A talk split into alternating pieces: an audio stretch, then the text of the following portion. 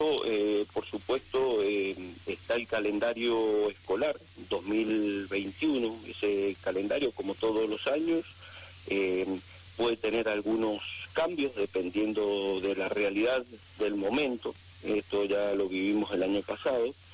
está como el primero de marzo como fecha de inicio de, de ciclo escolar. Por supuesto que en este momento, dentro de una hora, hay una una conferencia de prensa que van a llevar adelante el director general de escuela con el ministro de Educación, un poco charlando este tema del comienzo de clase.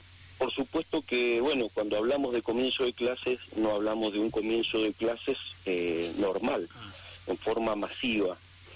Eh, esto es muy importante aclararlo, que eh, la idea es que cada comunidad educativa, cada escuela, con sus directivos, docentes, padres, vean la realidad de cada una de las instituciones y cómo se podría comenzar, en caso de comenzar, cómo se podría comenzar las clases en cada una de ellas.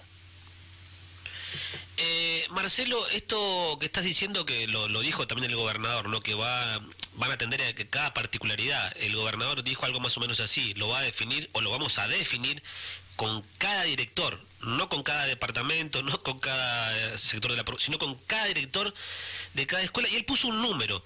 Él dijo eh, habló como un, habló de un tope de, no más de 15 chicos adentro de un aula. Eh, eso es lo que ustedes manejan, ¿no? Esto que no, depende, por supuesto. Mm. Estamos hablando en San Rafael de 326 escuelas. Sí. Por supuesto que cada escuela tiene una particularidad. Mm. Tenemos escuelas gigantes en San Rafael con mil alumnos y tenemos escuelas con 20 alumnos. Sí. Eh, cada escuela tiene su particularidad y, por supuesto, el 2 de febrero comienza el ciclo lectivo, se hace el inicio del ciclo lectivo 2021. A partir del 4 de febrero se reincorporan los directivos que conjuntamente con los docentes que comienzan, eh, se reincorporan el 8 eh, van a haber jornadas donde cada institución va a evaluar eh, la realidad de cada una de, ah. sus escuelas. En base a eso, por supuesto, eh, que en base a esta evaluación va a ver cómo va a funcionar cada una de las escuelas. Es como dijiste vos, no es un tema departamental ni provincial, sino de cada una de las escuelas. Eh, por lo tanto, digo, teniendo en cuenta, hablando siempre de las escuelas que tienen, un poquito más de matrícula, ¿no? los, más numerosas y que tienen más chicos en un aula, eh, allí la, historia va, a pasar por una bimodalidad, ¿no? Eh, Suárez habló de la, aplicación de la tecnología para determinado grupo. Yo lo entiendo como que va un día un grupo y el otro grupo se queda en casa con la tecnología a distancia o remota y así va a ser así más o menos, ¿no? Tal cual, esas son las herramientas que tenemos. Sabemos que la presencialidad es fundamental, ¿sí? Y la virtualidad es una herramienta. El hecho es poder eh, acercar a los chicos que hemos estado con, hemos tenido con eh, falencias en el aprendizaje, ¿sí? Por eso también cada escuela va, va seguramente va a haber una bimodalidad, un mixto, ¿sí? Entre presencialidad y virtualidad. Ahí es donde cada escuela va a tener que decidir de acuerdo a, la cantidad de alumnos curso que tiene 30 alumnos, por supuesto irán 10 o 15, mm. dependiendo las dimensiones del curso. Claro. Por eso esas cosas dentro del protocolo no habla de un solo, no habla del, del tema edilicio, porque las escuelas de San Rafael en cierta forma, la mayoría se adaptan de alguna manera al, a la vuelta a la presencialidad.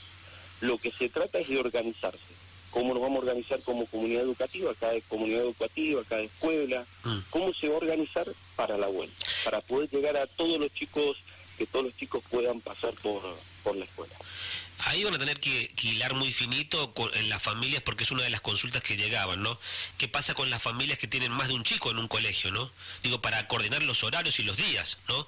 Eh... Tal cual, bueno, ahí está. También no se sabe si van a también queda abierto si los mm. chicos van a asistir cuatro horas a la escuela o dos horas, eh, si van a ir dos veces a la semana o tres mm. o una. Por eso digo que cada, cada escuela va a hacer su protocolo, va, a adaptar el protocolo a su escuela y a la funcionalidad del, de esto que vos estás diciendo, cantidad de alumnos. Eh, bueno, eh, eso es lo bueno, tenemos todo febrero para poder organizarnos en cada una de las instituciones para presentar un protocolo que sea aceptable a la y poder eh, hacérselo extensivo a los padres.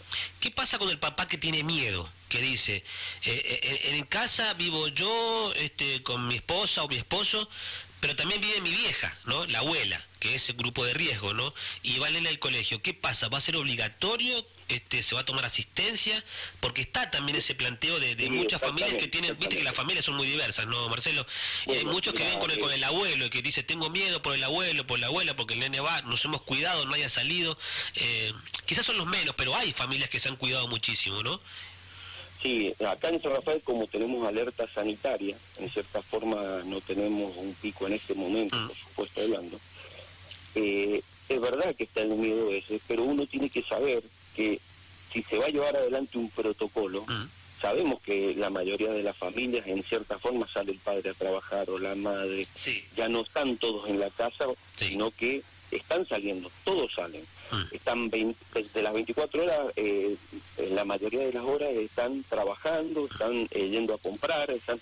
En la escuela va a haber un protocolo donde el chico se lo va a cuidar al máximo. Si hay algo que donde no va a haber posibilidades de que haya un contagio masivo, va a ser en las escuelas porque va a existir un protocolo. eso esto en febrero, esta tarde, que no vamos a hacer de las escuelas que tienen mil alumnos, vuelvan los mil alumnos. No, esto se va a adaptar al protocolo que hay y, una organización muy estricta, en donde el mismo docente, los alumnos van a tener que cumplir con ciertas pautas. Entonces, eh, eso tienen que quedarse tranquilos los padres.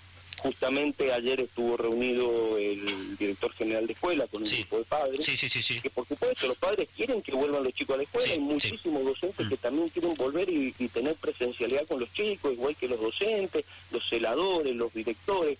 Y quieren, por supuesto, tienen dudas y quieren preguntar. Y esto está bueno, está bueno, por eso eh, este tiempo va a servir para eso, para, para sacarnos las dudas. Un montón de cosas. ¿Qué pasa con los más chiquititos? Hablo de jardín de cuatro, de cinco, de primer grado, con el tema del barbijo. Yo te hago un montón de preguntas que voy a decir que preguntas bobas que está haciendo Silvio, pero no, son, muchas de las inquietudes que, llegan, ¿viste? Como hago con el nene, el, el, de cuatro, que no se, no se acostumbra al barbijo, ¿no? Tal cual, bueno, eso también ah. es un tema que lo van a tener que resolver en base al, al protocolo en cada uno de, de los jardines. Ese es ah. uno de los temas que tienen que evaluar eh, por supuesto, volvemos a lo mismo, no hay una eh, obligatoriedad mm. eh, de parte de los chicos, los padres tienen que ir viendo que realmente esto funciona para que puedan creer en el sistema de que mm. esto va se va a llevar adelante. Sí tenemos todo en claro que es fundamental volver tener una cierta presencialidad. Cuando hablamos de una cierta presencialidad, vuelvo a repetir, no es volver masivamente a las escuelas como antes, pues sabemos que eso no va a existir a la brevedad, pero sí que los chicos vuelvan a tener contacto con sus docentes y con la escuela. ¿Cómo va a ser el tema de la limpieza y la desinfección? ¿Se van a armar eh, protocolos diferentes? Me imagino que sí, la respuesta vendrá por ese lado. Digo, en los recreos, entre recreo y recreo, ¿se va a desinfectar después para el otro turno? ¿Cómo va a ser el trabajo ahí fundamental, pieza clave, el celador o la celadora, no? Sí, por supuesto, el trabajo que hacen los celadores, que ya lo han hecho porque Silvio, a, fines del año pasado hubo algunas vueltas eh, en algunas escuelas en forma presencial y la verdad que se puso un poco en, este trabajo, eh, se visibilizó para ver cómo iba a ser el trabajo en las escuelas. Por supuesto que eh, ya lo cumplen, los celadores ah. cumplen con la función de la limpieza. hay un fondo de inicio, un fondo que bajan a las escuelas para la compra de todo lo que se ah. necesite para poder hacer la, la higiene. En cierta forma, eh, esto por supuesto se ha, eh, se, ha, fortalecido, la limpieza tiene que ser mucho más concientizada, profunda, pero bueno, tenemos un plantel de, de celadores excelente y yo sé que en ese sentido no vamos a tener problemas. ¿Va a ser obligatorio que los chicos lleven en la mochila o en la, en la maleta eh, o en la bandolera el alcohol en gel? O, cada escuela va a proveer para cada aula el alcohol en gel o alcohol? Eh, van a estar eh, eh, con el fondo que, de, que se da a mm. las escuelas, se va a, por supuesto, a hacer la compra de, mm. alcohol en gel. Y a su vez, por supuesto, cada chico puede llevar para la salida del recreo o, o, cómo vayan a hacer los recreos, porque no sabemos todavía. si Cada escuela tiene que decidir de acuerdo a los alumnos se puede poner constantemente, lo puede llevar.